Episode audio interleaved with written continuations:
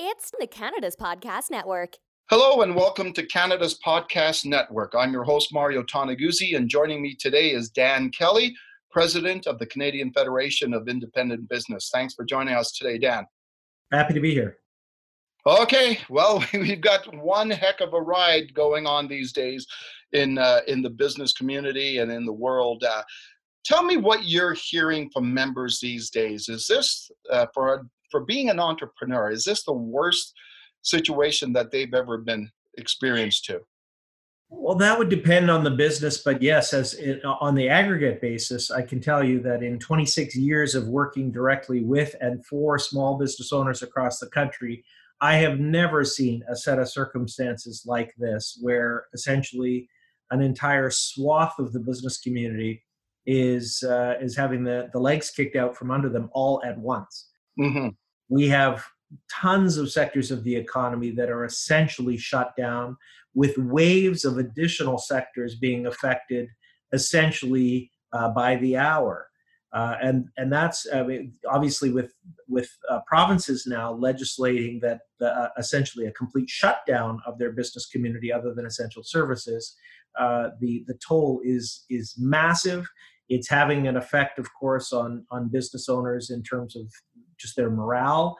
Uh, but the decisions that they're being forced to make and make very quickly have massive massive implications for the economy as a whole.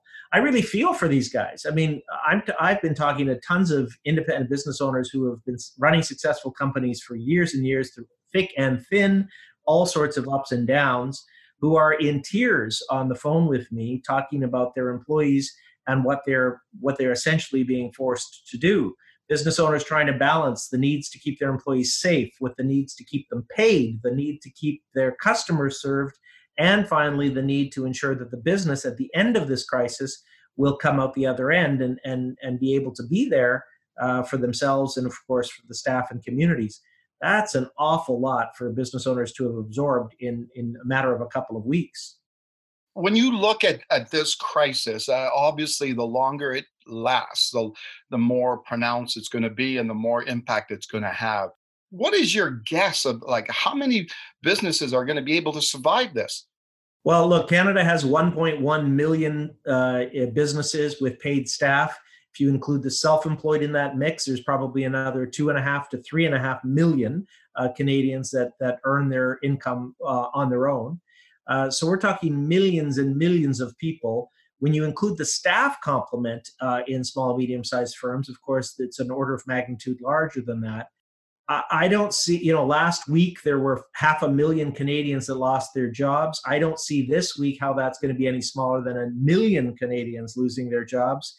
And behind every one of those employees is an employer uh, we are seeing uh, optimistically there will be thousands and thousands of businesses that just don't make it uh, at the end of this crisis. Now, Dan, when you know, I know uh, prior to this, uh, small businesses were were challenged before any of this came about, right? And so many of them had a lot of uh, costs to to bear, right? Whether it's property taxes, which seems a, big issue of that, right? So many of these were already on the brink of losing it, right? This is just going to push many of those out. Well, look, I've I've represented uh, through the Canadian Federation of Independent Business. I've I've represented small businesses for for 26 years, as I was saying, and in good times, there are a lot of businesses that go out of business every year, every single year because they're entrepreneurs and they're trying risky things. And sometimes the risks pay off and sometimes they don't. Yeah. In other areas, of course, there have been economic conditions that have uh, taken the wind out of the sails of the business community. Of course, in Western Canada, resource dependent provinces, that's been going on now for several years. Then we've had other economic shocks just in the course of 2020 so far, like the rail blockades that really did set a huge number of businesses back. Governments, of course, for the most part, adding, not subtracting from the burden of, of the business community, running up giant deficits in good times, uh, and, and now we're finding ourselves caught short. Uh, but right now, all of that essentially doesn't matter. Uh, right now, everybody is focused on how do we, uh, despite all of the wonderful and not so wonderful things that have gone on to the state, how do we ensure that we insulate as many Canadians as possible from losing their jobs? and how do we protect and make sure that uh, uh that we can kind of freeze the economy uh, to keep uh, viable, otherwise viable businesses alive long enough so that when we see the emergency phase of COVID nineteen over, uh, some of them can then get back to, to get back to work. My main focus right now is trying to think uh, long and hard about what's going to help the recovery after the emergency phase is over. And I think governments, understandably, have been focused on the health emergency. Yeah. Some of them have attended to some of the economic emergency that is some of the bits of the economic emergency that comes along with that. But we need to make sure that we're thinking about what's going to stimulate Canada coming out of the emergency so that we can get back into into growth mode get employees back to work and and get you know our, our tax uh, tax coffers filled again to pay for the services that we're all going to desperately need. Let's talk about solutions and government response uh, to this. First of all, from an employer's uh, standpoint, a small business owner's standpoint, what has the government done? Uh, can you explain uh, what the response has been for them?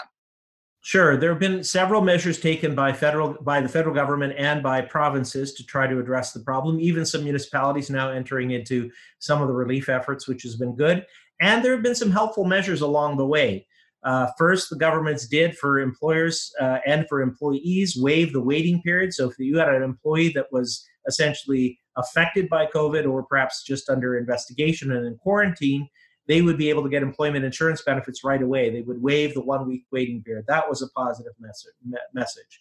They changed some of the banking rules to provide to ensure that that Canadian small businesses would be able to access financing a little bit more easily through uh, BDC or EDC, also ensuring that some of the banks would make sure that they customize uh, and were flexible in, in applying rules to businesses that were otherwise affected. They waived uh, some of the audit uh, rules and requirements and essentially uh, sent them packing, which is always good news. They also provided some relief from paying certain taxes on the scheduled deadline, like corporate income taxes, personal income taxes, Provinces have done similar measures, municipalities, same thing with property taxes. So there's been a fair amount of action. The other big thing that the federal government did is it announced a 10% wage subsidy package for small business. It's the right measure, but was such a, a minor, almost trivial amount. It was 10% of wages up to about uh, uh, up to $25,000 for an employer maximum. That's not going to help a lot of employers that are trying to do their best to hang on to their staff. And, and this is where i think the focus should be is ensuring that we don't end up pushing employers as uh, to feel like the only option they have is to lay off staff. We can avoid that if we're careful. Okay so um, as you look at the current situation dan from the CFIB perspective, what is it that you would like to see the government do even more? Uh, two twofold, like A for for businesses and B for uh, uh, workers. Yeah. So look, we've been doing uh, CFIB has been doing regular surveys of our members to find out what the impacts have been on them, and certainly they are massive, and what they would recommend governments do to try to help them respond. The impacts are growing by the day uh, last week before the before the real burden started to kick in a quarter of our members told us that they would not be able to survive more than a month if with a significant drop in business income. And by significant we meant 50% or more. Now we have businesses that have lost 100% of their business income because they're just not able to serve customers at all. How can governments respond? The two things that came out most clearly to me one is that businesses need help with wages and they need help paying their rent uh, and the associated costs with their real estate. Yeah. Uh, on the on the in uh, those are often the two largest expenses for a small business owner. Wages usually are the number one, but rent is usually quite quite close to that. On the wages side, what we're asking government to do is expand on the wage subsidy that they've already introduced. We feel it should be in the 75, 80, or even higher percent range to try to make sure that the government, if you're able to retain your worker as a private sector company, that the government will pick up the wages while that person is sitting idle and not having you have to lay them off to sever the relationship between the employer and the employee. We think that that would be the best way possible to avoid wide scale unemployment in Canada. And remember, if we're able to do that, if an employer is, is has 75% of their wage bill covered, they could use whatever reserves they might have in the business if they're lucky, or whatever borrowing they're able to take on uh, in, in the short term to help pay some of the other bills. That wage subsidy, I, I truly believe, will help us spur an economic recovery a lot more quickly than if an employer is forced to lay off their workers. That person then is severed from the business. And even if they're offered their job at the end of it, the, at the end of the crisis, they may or may not come back to that same employer. And the recovery is just going to be that much slower. Stressful for the employee, not good for the business, certainly, and will slow our economic recovery. On the rental side of the equation, I think provinces, you know, we have members on both sides of that balance. It's a tricky one for us. There are a lot of small businesses that also, you know, own the strip mall in which their business is located and rent out three other bays to other tenants. Uh, so they're depending on the, that rental income to help offset some of their business losses. But for the most part, I think, I mean, look, we're calling on all the property managers, property owners to be reasonable. I think governments need to step in here too. And this is where I think provinces could play a key role. Not just um, delayed the property tax receipts, but actually forgave property taxes during this emergency period. And the provinces step up to fund municipalities for the difference. That could be huge. In addition, potentially even having provinces subsidize some of the rental uh, rental uh, receipts for uh, for small medium sized firms. That uh, like if they if they can cover off those two expenses, I think we all will have a higher percentage of small firms that will come out the other side of this. Yeah, I know this is a tough question to answer, but you know, if I'm a small business owner, I come to you, Dan, or I come to the CFIB, and I'm asking for advice. What do I do? What do I do? What's your advice to them?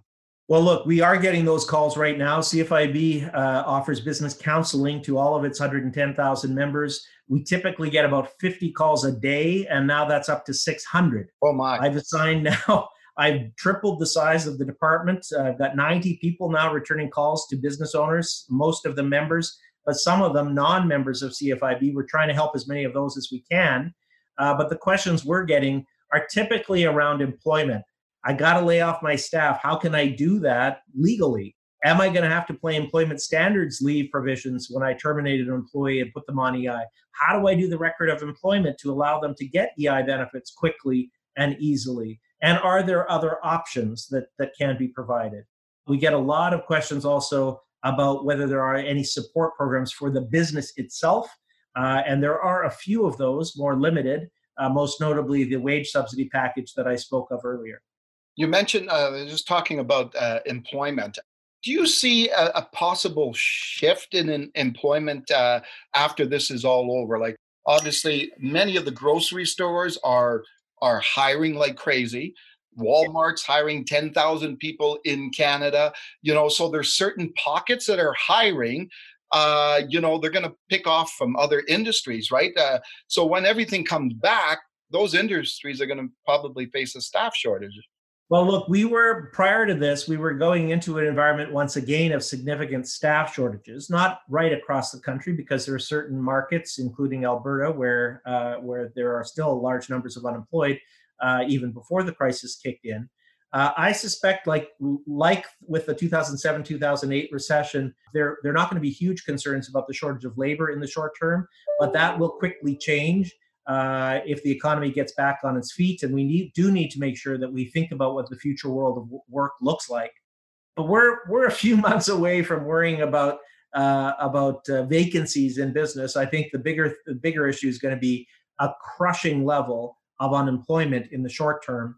It's going to outstrip our ability to to support all of the unemployed if we're not careful. We can avoid the worst of that, not all of that, if we provide a proper wage subsidy to employers to keep their workers. That to me is the best economic advice I can give governments. And for whatever reason, the federal government hasn't done it, despite the fact that England, uh, Sweden, France, uh, the list goes on, uh, Western European countries that have announced very similar wage packages to support 80, 90% of wages, not the not the 10% that Canada has offered. Okay, Dan. Any last parting thoughts? I think you covered it off well, Mary. Okay, thanks a lot. Uh, that was Dan Kelly, who is president of the Canadian Federation of Independent Business. This is Canada's Podcast Network, and I'm your host, Mario Toneguzzi. Thanks for joining us today.